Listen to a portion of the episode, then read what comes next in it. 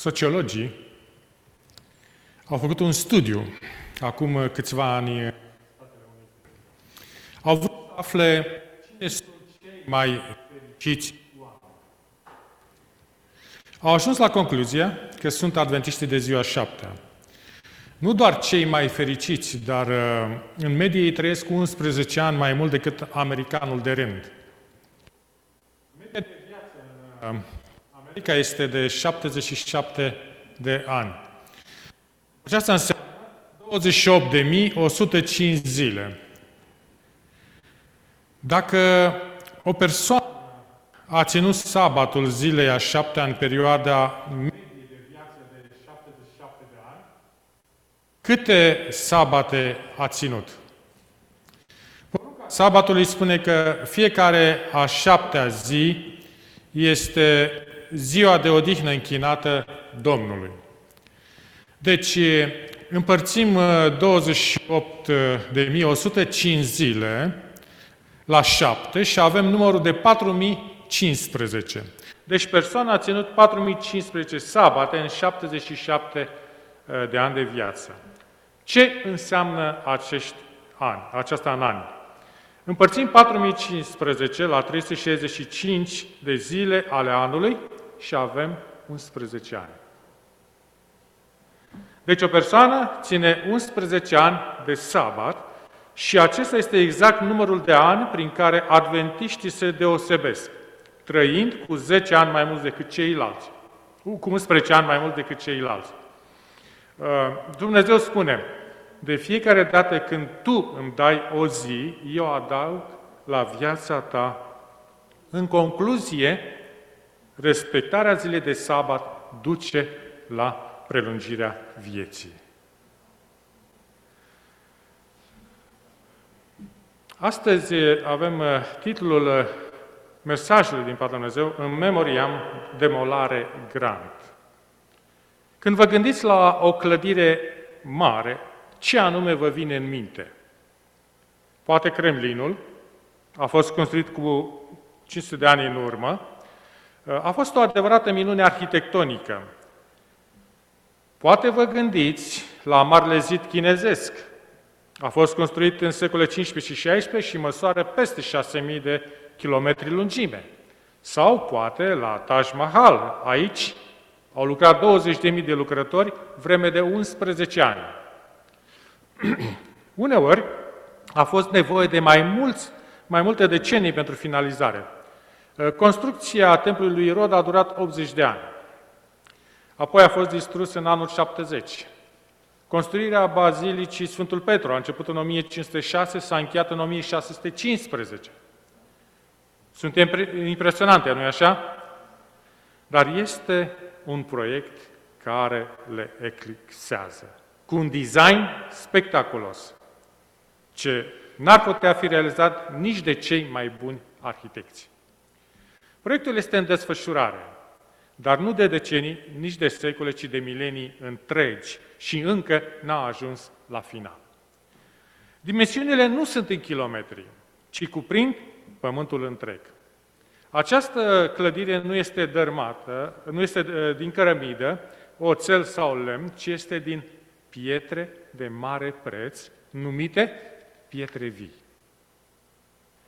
Spre deosebire de celelalte construcții, aceasta nu se va nărui cu timpul, ci va rămâne în veac și aceasta este biserica.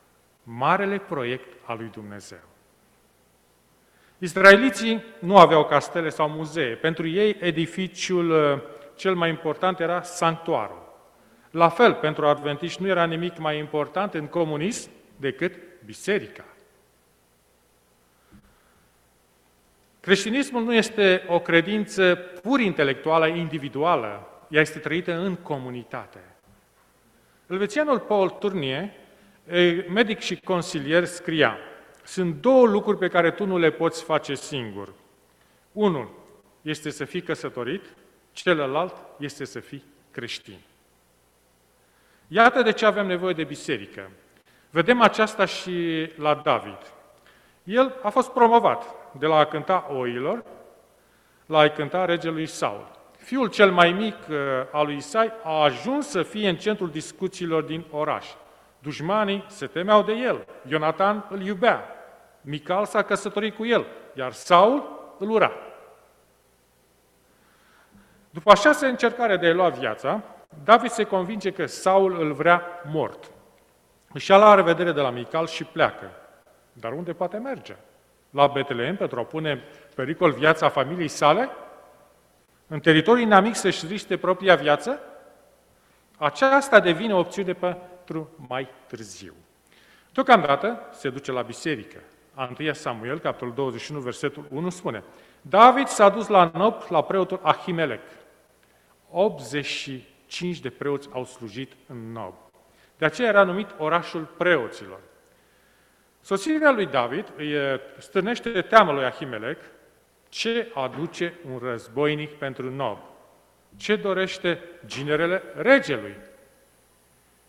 David caută să-l liniștească și spune în 1 Samuel, capitolul 21, versetul 2. Împăratul mi-a dat o poruncă și mi-a zis, nimeni să nu știe nimic de pricina pentru care te trimis și de porunca pe care ți-am dat-o. Am hotărât un loc de întâlnire cu oamenii mei. David recurge, disperat, recurge la minciuni. Până atunci fusese un erou impecabil, a rămas calm când fratele lui s-a restit la el, a rămas neclitit în credință când Goliat a răgnit și a păstrat cumpătul când Saul și l-a pierdut, dar acum minte și minte convigător. Saul nu l-a trimis în misiune. Nu se afla în afaceri regale secrete, e un fugar. Pe nedrept, într-adevăr, dar tot un fugar. Preotul nu pune la îndoială spusele lui David. Nu are de ce să îndoiască de el. David e înfometat și Ahimelec îi dă pâine. Și cum îi răsplătește David uh, uh compasiunea? Cu altă minciună. 1 Samuel, capitolul 21, versetul 8. N-ai la îndemână o suliță sau o sabie, căci nu mi-au luat cu mine nici sabia, nici armele, pentru că porunca împăratului era grabnică. Credința lui David se clatină. Cu puțin timp în urmă, praștia de cioban era tot ceea ce avea nevoie. Acum, cel care refuzase armura și sabia lui Saul cere o armă de la preot. Ce s-a întâmplat cu eroul nostru? Simplu, și-a pierdut încrederea în Dumnezeu. Saul este pe ecranul mare al imaginației lui. Ca rezultat al disperării, minciuna ia naștere. Frica duce la disperare. N-ai unde să te ascunzi. Unde poate merge disperator? El poate merge la biserica lui Dumnezeu. Poate căuta un Ahimelec în inimă pentru sufletele disperate. Ahimelec îi dă lui David, îi dăduse pâine. Acum David îi cere o sabie și singura armă din sanctuar este o relicvă, sabia lui Goliat. Și David a zis, nu-i alta ca ea, dă-mi-o! David a intrat în biserică flămând și fără arme, a plecat cu pâine și cu sabia unui uriaș. Teologul Eugene Peterson consideră că acest schimb este funcția bisericii. Celor care intră în ea, biserica le oferă hrănire spirituală. Aici se pot întâlni cu Mântuitorul Iisus, pâinea vieții. David se potignește în această poveste. Sufletele disperate o fac întotdeauna. Dar cel puțin David se duce la locul uh, potrivit, la sanctuar. Aici Dumnezeu se întâlnește cu omul fără speranță. Scriitoarea Nancy Mers nu era sigură de credința ei în Dumnezeu. Dar a început să frecventeze biserica. Vrea să-și pregătească inima în cazul în care credința ar putea invada inima ei. Și a învățat că nu mergi întotdeauna la biserică cu credință. Mai degrabă, mergi cu mâinile goale și biserica le umple. Când citim faptele apostolilor, observăm că bisericile au probleme. Biserica din Corint, Efes, Filip, etc. Vezi oameni cu defecte în biserică, dar vezi și un semn de speranță. Se află în cuvintele Mântuitorului care spune în Ioan capitolul 15, versetul 16, Nu voi m-ați ales pe mine, ci eu v-am ales pe voi. Așa imperfectă cum este, Biserica este obiectul iubirii lui Dumnezeu. Dacă biserica nu este nimic fără Dumnezeu, prin El, ea este totul. Dumnezeu va continua să îndeplinească cu și prin ea lucrarea Lui.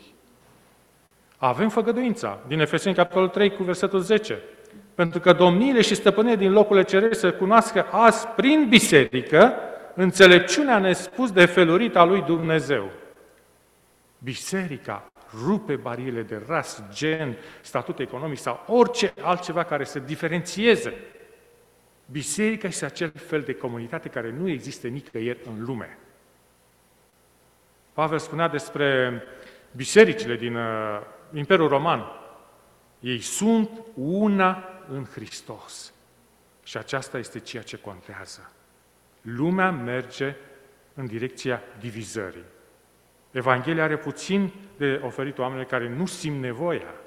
Fariseul se ruga, Dumnezeule, îți mulțumesc că nu sunt ca ceilalți oameni, hrăpărezi, nedrepți, sau chiar ca vameșul acesta. Vameșul se ruga, Dumnezeule, ai milă de mine, păcătosul. Evaluarea lor o face Mântuitorul, în Luca, capitolul 18, versetul 14. Eu vă spun că mai degrabă omul acesta, vameșul, s-a coborât acasă socotit neprihănit decât celălalt. Căci oricine se înalță va fi smerit și oricine se zmerește va fi înălțat. Filipeni, capitolul 2, versetul 8, spune că Hristos însuși s-a smerit și s-a făcut ascultător până la moarte și încă moarte de cruce. Mântuitorul nu s-a supărat când oamenii au neglijat în a-L recunoaște. Și de regulă, el a evitat uh, publicitatea și aprecierea.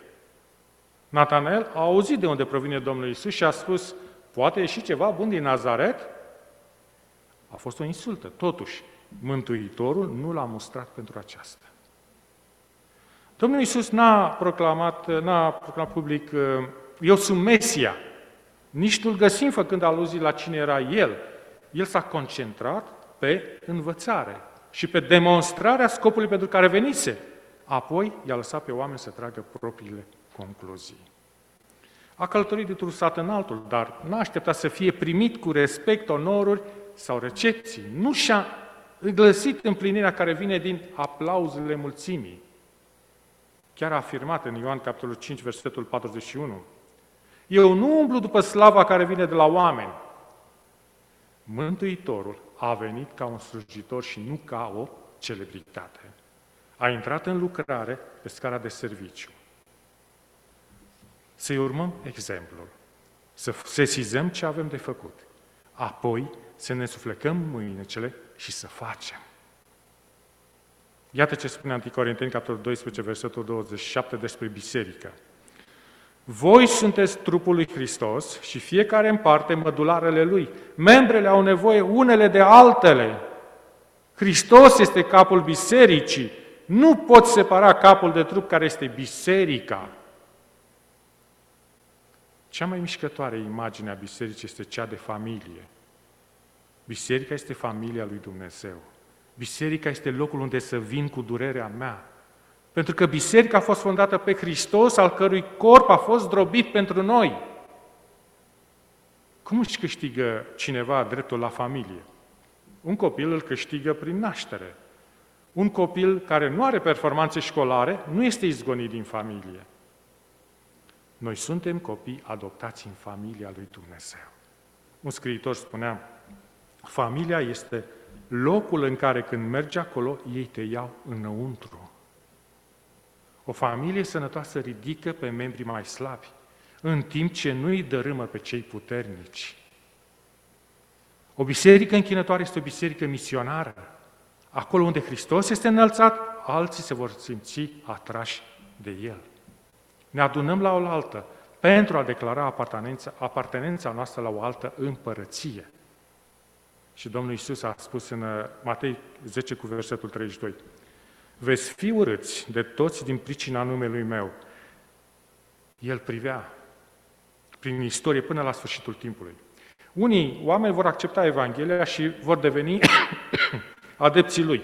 În mod, în mod tragic, alții îl vor respinge și vor persecuta pe cei care l-au acceptat. Împreună să ne, ne încurajăm să mergem pe calea cea strâmtă. Pentru că mâine va fi nevoie de mult curaj. Ele noi spun, scria, totul se agită în lume, semnele timpului sunt de rău augur, evenimentele gata să izbucnească și aruncă deja umbrele. Spiritul lui Dumnezeu se retrage de pe pământ. Unde este siguranța? Siguranța nu este în cele pământești. Oamenii se grupează rapid sub steagul pe care și l-au ales. Chemarea de a-L urma pe Hristos nu este o chemare la o viață ușoară, plină de autostres netede. O astfel de viață nu ne-ar face să dorim revenirea lui Hristos.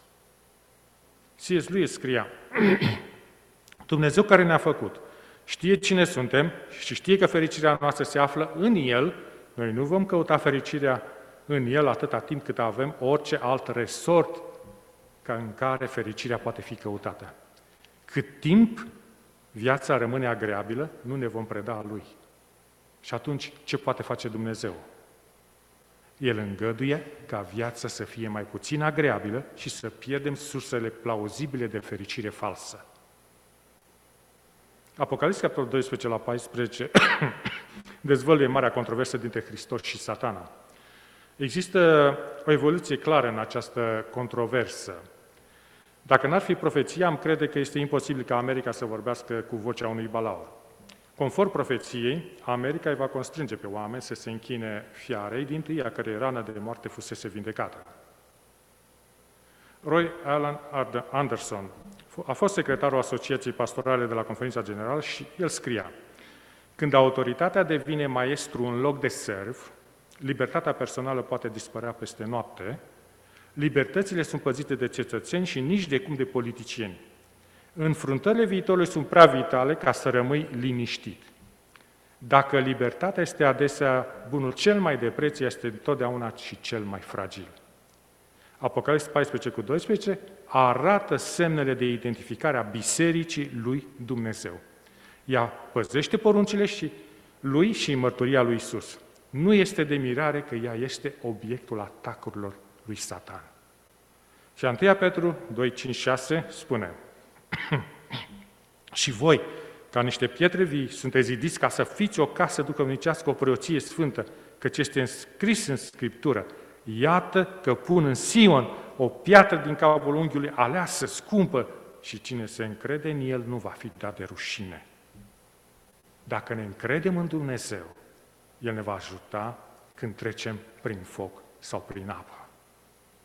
Capitolul 13 în Apocalipsa se încheie cu imaginea unui boicot mondial.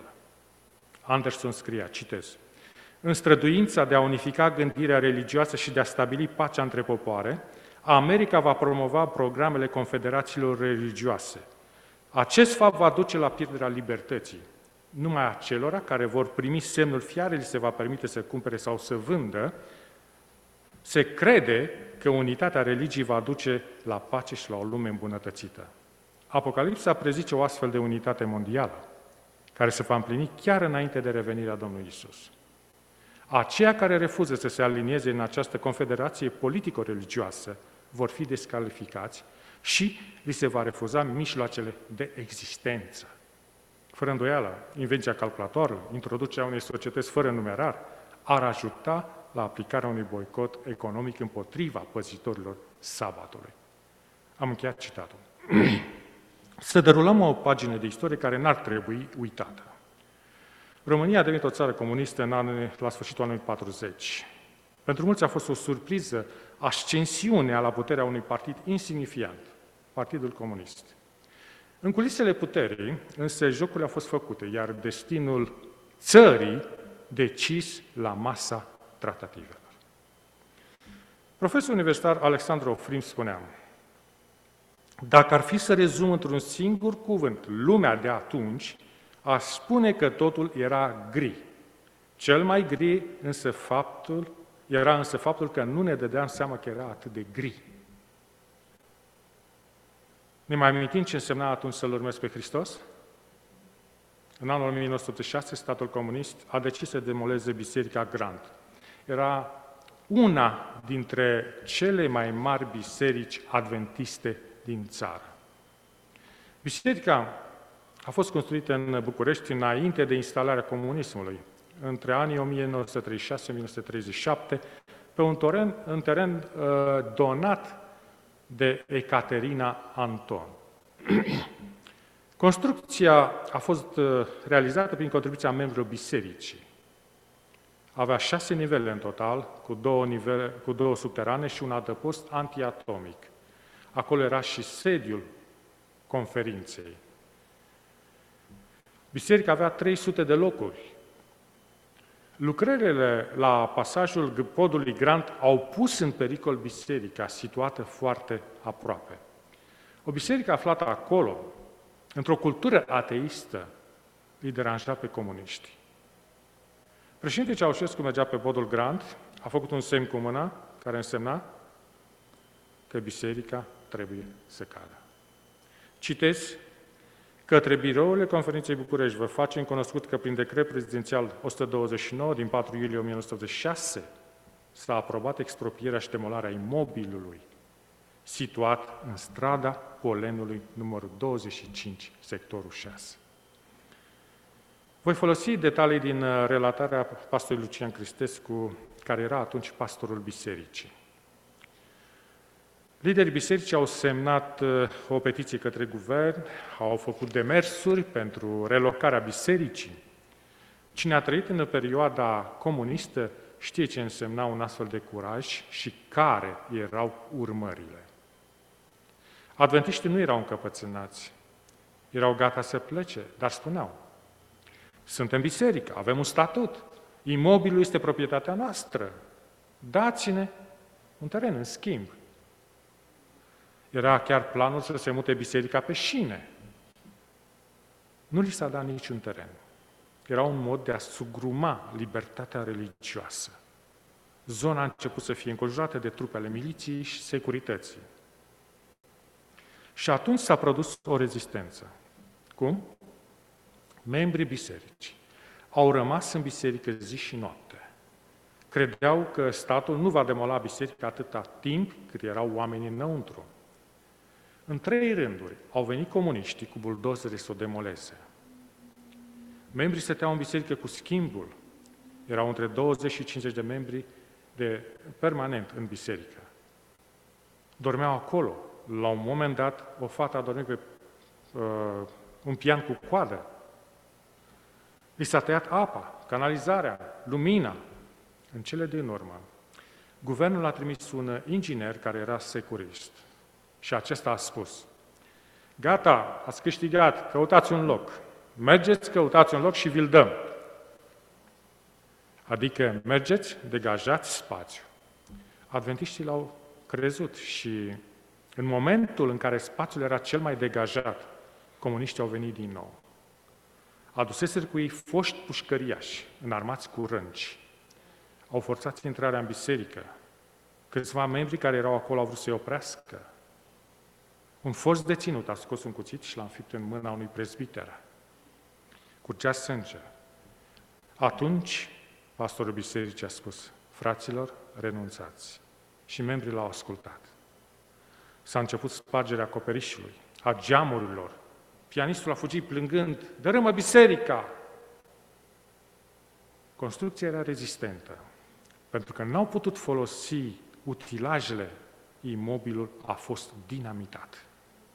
Mai întâi au recurs la dinamitarea stâlpilor principali. După a doua dinamitare au rămas o grămadă de moloz. Atât a rămas din Biserica Grandă la începutul lunii august 1986.